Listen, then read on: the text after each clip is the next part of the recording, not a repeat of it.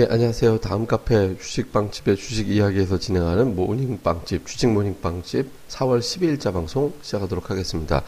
아, 일단 뭐 해외 증시 쪽은, 어, 뭐 전강 후약, 이렇게 이제 마감이 됐습니다. 이제 미증시가 이제 개장하기 초반까지만 해도, 뭐 중반까지도 계속 이제 상승세를 유지하는 그런 모습이 나타났었거든요. 이제 막판에 1시간 정도 남겨놓고 급격하게 상승폭이 푹 하고 이제 꺾이면서 결국에는 이제 하락으로 마감을 하는 이제 그런 형태가 됐는데, 아, 미국 시장이 이렇게 이제 전강 후약이 된 거는 이제 그 몇 가지 불확실성이 이제 작용한 거로 보면 될 것 같습니다. 우선 이제 국제 유가는 굉장히 강세를 보였습니다. 뭐 40달러 다시 이제 다시 회복을 하면서 관련 종목들의 상승을 주도했기 때문에 뭐 원자재 동향이라든가 뭐 이런 것들은 그렇게 크게 이제 부담을 안 줬는데 이제 그거보다는 어닝 시즌 앞두고 있는 상태에서 실적이 기대보다 좀 나쁘게 나올 것 같다라는 분위기가 이제 계속 번지고 있는 그런 상태죠. 그러니까 예상치를 하회할 가능성이 계속 이제 뭐 월가 자체에서 지금 전망을 대략적으로 한 10% 정도 이제 감소했을 것이다 이렇게 예상을 하고 있는 그런 상태이기 때문에 이에 대한 우려감이 이제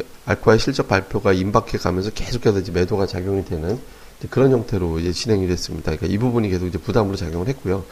여기에다가 또 이번 주에 이제 만기일, 미국이 또 만기일에 이제 들어가게 되니까 일방적으로 이제 상승으로 가기에는 뭔가 부담스러워. 그러니까 상승보다는 어떤 변동성을 조금 더 선호하게 되죠. 만기라는 거 자체가. 그러니까 이런 부분들이 자꾸 이제 작용을 하다 보니까 이제 밀리였고, 그 다음에 그동안에 이제 상승세를 보여왔던 이제 제약주들, 뭐 헬스케어 관련된 종목들이 사실 이게, 이게 기반이 실적을 기반으로 해서 올라갔다라고 보기에는 조금 어려운 종목들이잖아요. 그리고 뭐 테슬라도 마찬가지고 성장주들이. 그러니까 실적 발표를 앞두고 있는 상태에서는 조금 기대치로 올라왔던 종목들은 실적 보면 사람들이 정신을 차리게 되는 어 이게 뭐야 이렇게 되는 이제 가능성도 생기게 되니까 매물이 또 늘어나게 되고 그러니까 이런 것들이 이제 부정적으로 작용을 하면서 전체적으로 전강 후양으로 이제 만들어지는 그런 형태가 됐습니다. 근데 다만 뭐 이 부분은 뭐 이번 주 일정만 넘어가면 되는 거니까 뭐 그렇게 크게 부담이 되지는 않을 것 같고요. 그리고 이제 알코아의 실적이 예상치를 하회하면서 뭐 어, 예상대로 나쁘게 나왔네 이렇게 되긴 하지만 대체로 보면 미국 기업들의 실적은 이제 그 알코아가 가장 먼저 첫 테이블 끊는데 알코아 실적은 대체로 보면 예상치를 상회하는 경우가 그렇게 많지는 않아요. 다른 기업들에 비해서. 그러니까 미국 기업들의 특성은 예상치를 상회하는 경우가 60, 60에서 70% 정도 된다라고 제가 말씀을 드렸잖아요. 근데 알코아 같은 경우는 그렇게 예상치를 크게 상회하는 경우가 그렇게 빈번하게 나오는 경우는 아니거든요. 그러니까 이제 알코아는 예상치를 하회했지만 뭐 매출이 한 52억 달러 예상했었는데 51억 달러 정도 나왔다. 그러니까 요거 이제 예상치보다 나, 낮게 나왔고 이익은 뭐 예상 수준보다 조금 더 잘 나왔는데 어쨌든 알코아가 첫 테이프를 끊었습니다만은 그 이후에 나오게 될 금융기관들이라든가 이론적 실적은 예상보다 잘 나왔을 가능성이 조금 더 높지 않나 이렇게 보거든요. 그러니까 어닝 시즌에 대한 불확실성은 조금 지나가면 이게 뭐 대단한 호재가 될 리도 없고 그렇다고 대단한 악재가 되지는 않을 겁니다. 이거는 그냥 잠깐 시장이 숨죽이 숨 이제 숨 한숨 한숨 좀 쉬고 숨 고르면서 좀 기다려보는 그런 재료 정도로 봐야 되니까 이거 자체는 그렇게 큰 재료는 아닐 거예요. 그러니까 이거랑 또 이번 주 후반에 있는 이제 만기일이라든가 이런 것들을 뭐 넘기고 나면 미국 시장은 다시 이제 자세를 다 잘 잡을 가능성이 높습니다. 그러니까 이 부분에 대해서는 그렇게 크게 우려할 필요는 없는 것 같고요. 중요한 것은 해외 쪽에서 넘어온 건 유가하고 엔화 문제입니다. 그러니까 국제 유가 같은 경우는 40달러 다시 회복이 됐죠. 그러니까 러시아에서 동결했다. 미국의 셰일 업체들 생산이 감소했다. 그러니까 이제 석유 공급이 줄어드는 것 같이 되잖아요. 그러니까 이런 모양새가 되다 보니까 유가는 계속해서 이제 40달러 다시 탈환한 35달러까지 내려갔다가 40달러를 돌파하는 정도의 흐름이 나왔기 때문에 이거는 이제 시장에서 기본적으로 우호적일 수밖에 없는 그런 재료가 되는 거죠. 이거는 이제 다행인 거 있고 또 특히 이거는 신흥 시장에 자금이 유입되는 그런 계기가 될 수 있거든요. 그러니까 원자재를 팔아야 자금 조달이 되는 어떤 신흥시장 국가들이 굉장히 많죠. 그러니까 이런 국가 쪽에 또 자금이 유입되는 그런 형태가 될 가능성이 높기 때문에 이 부분은 우리 시장에도 좀 향후에 우호적일 겁니다. 다만 이번 주 말 산유국 회의에서 결과가 예상했던 대로 기대했던 대로 이제 나와줘야 된다라는 그런 전제가 되지만 어쨌든 우호적이고요. 또 하나는 엔화인데 엔화가 지금 계속해서 강세를 보이거든요. 그러니까 이게 이제 두 가지 측면이 있어요. 그러니까 엔화 강세 보이면서 최근에 가장 이제 좀 호되게 두들겨 맞는 게 일본 증시죠. 일본 증시가 어 3월 그 29일 날 그러니까 이제 3월 거의 마지막 거래일 지금 했을 때 17,100이었습니다. 근데 지금 한 10거래일 정도 지났는데 15,700까지 빠졌거든요. 그러니까 계속 뭐 6일 연속해서 하락하기도 하고 7일 연속해서 하락하기도 하고 살짝 반등 나왔다가 또 하락하고 그러니까 이제 계속 일본 시장이 이제 급락을 하는데 하락을 하고 있는데 이게 이제 주식 시장에 영향 우리 증시에 영향 미칠 게 양면을 다 있잖아요. 우선은 일본 주식시장이 약하다 그러면 일본에서 투자 자금 들어왔던 게 계속 빠져나가는 거 아닌가 이런 공포감이 만들어질 수 있거든요. 그러니까 이, 이 부분은 첫 번째 이제 부담이 될 수 있고 또 한 가지는 반면에 이제 뭐냐면 그 일, 한국하고 일본하고 반대되는 그러니까 투자자들이 해외 외국인 투자자들이 반대로 생각하는 게 있거든요. 일본을 팔면 한국으로 들어오고 이런 게 좀 작용을 하는 경우가 있습니다. 예전에 일본 증시가 초강세를 보일 때 우리 시장이 그다지 좋지 않았었잖아요. 그러니까 아베노믹스 초반에 그러니까 이게 이제 일본 증시에서 빠져나와서 한국 증시로 유입될 가능성도 있거든요.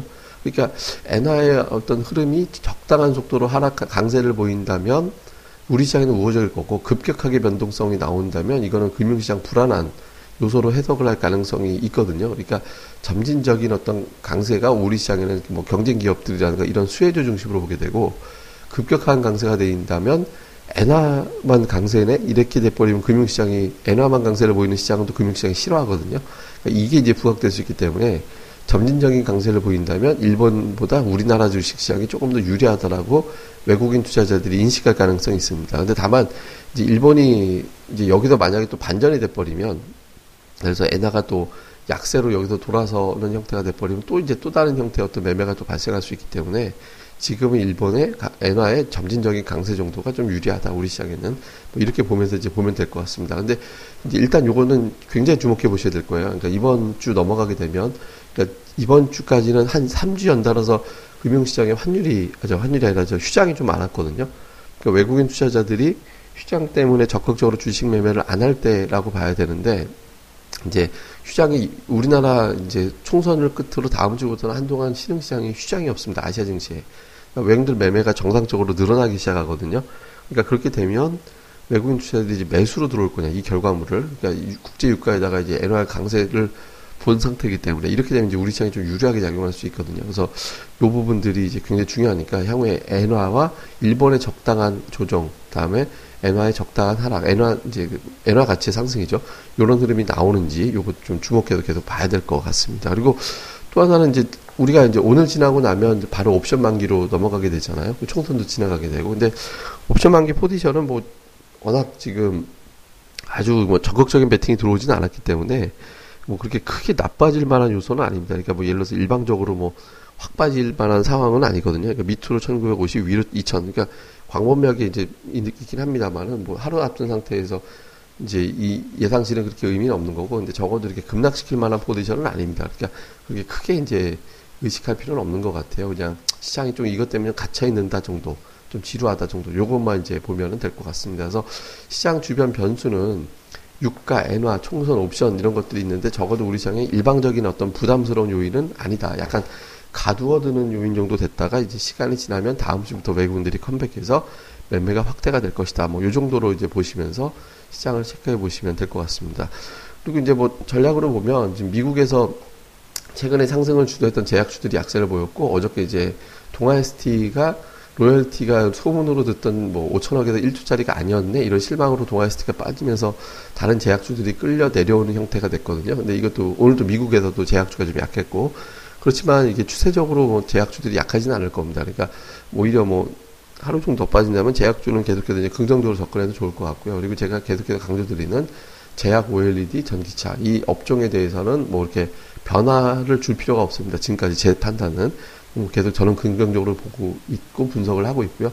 그 다음에 이제 대형주 쪽에서는 이제 이번 주 넘어가게 되면 외국인들의 매매가 다시 늘어나게 되고 만기도 지나가게 되니까 대형주에 대한 눌림도 좀 부드러워지고 그다음에 삼성전자하고 LG전자가 실적이 예상보다 잘 나왔거든요.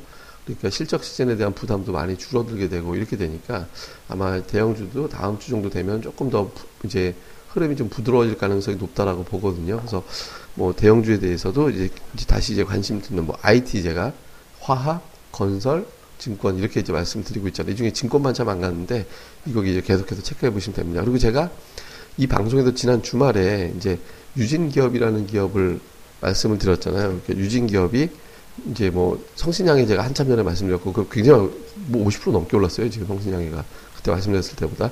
다음에 어, 지난 주말에는 제가 또 유진 기업을 제가 말씀드렸는데 지금 보면 이런 식으로 이제 그 섹터들로 보면 이렇게 약간 건설이 수주하고 수주하고 처음에 이제 뭐 시체 말로 콘크리트 치고 그죠? 다음에 외벽 칠하고 근데 안에 내장 들어가고 이런 순서대로 이렇게 수혜주들이 올라간다라고 보면 되거든요. 그러니까 그 다음에 이제 들어가는 가, 안에 들어간 가구 관련주라든가 뭐 이런 종목들에 대해서 뭐 외벽 칠해야 될까 페인트 관련주라든가 그러니까 이런 것들에 대해서도 계속 좀 관심 있게 보면서 순서대로 시장 이제 윤곽 이제 돌아가는 거 이런 부분들도 잘 보시면 될 것 같습니다.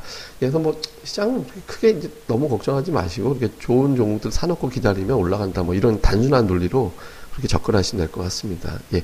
자세한 내용은 제가 저희 카페 다음 카페 주식방집의 주식 이야기라는 저희 다음 카페에다가 올려놨으니까 뭐 다음에서 이렇게 주식방집 이렇게 검색해서 들어오시면 되거든요. 예, 들어와서 이제 보시고요. 또 한 가지는 제가 저희가 이제 강연회 개최를 합니다. 그러니까 4월 23일에 여의도 금융투자교육원에서 저희가 이제 강연회를 개최를 하는데요. 뭐 저희 이제 실전 대회에서 두 번 1위하고 다음에 다수 top 10 안에 다수 여러 번 들었던 저희 카페 이제 자랑이죠. 슈퍼레전드님이 이제 종가 공략법을 이제 내용을 이제 강의를 하고 그 다음에 이제 또 급등전도사님의 단타 7기법이 이렇게 강의가 됩니다. 그래서 오시 그게 이제 강의 내용이 좀 알차게 준비되어 있으니까 반드시 뭐 오실 분들은 저희 카페에 공지사항이 있습니다. 그러니까 공지사항 보시고 그 내용대로 신청을 하시면 이제 오실 수 있으니까 또 참고들 많이 하셨으면 좋겠습니다. 예, 그러면 또 하루 잘 보내시고요. 그리고 꼭 부탁드리겠습니다. 투표. 예, 총선 앞두고 있는 상황인데 하루 나빴습니다만 꼭 투표들 하셔가지고 뭐 내가 투표를 해야 근데 투표를 해야 내가 원하는 어떤 정책이라든가 이런 게 나올 수 있는 거잖아요. 꼭 투표들 꼭 하셨으면 좋겠습니다. 예, 그럼 하루 잘 보내시고요. 저는 또 다음 시간에 뵙겠습니다. 감사합니다.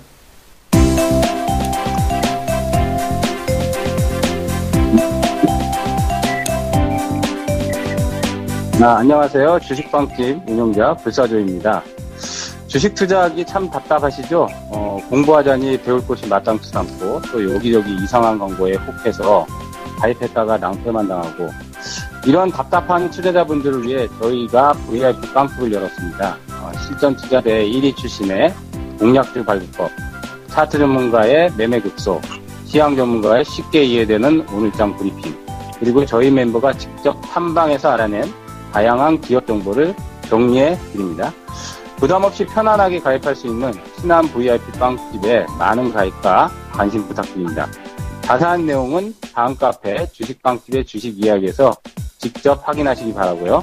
문의 전화는 010-3043-0909 0909입니다. 010-3043-09없다. 네, 두번 기획해 주세요. 네, 감사합니다.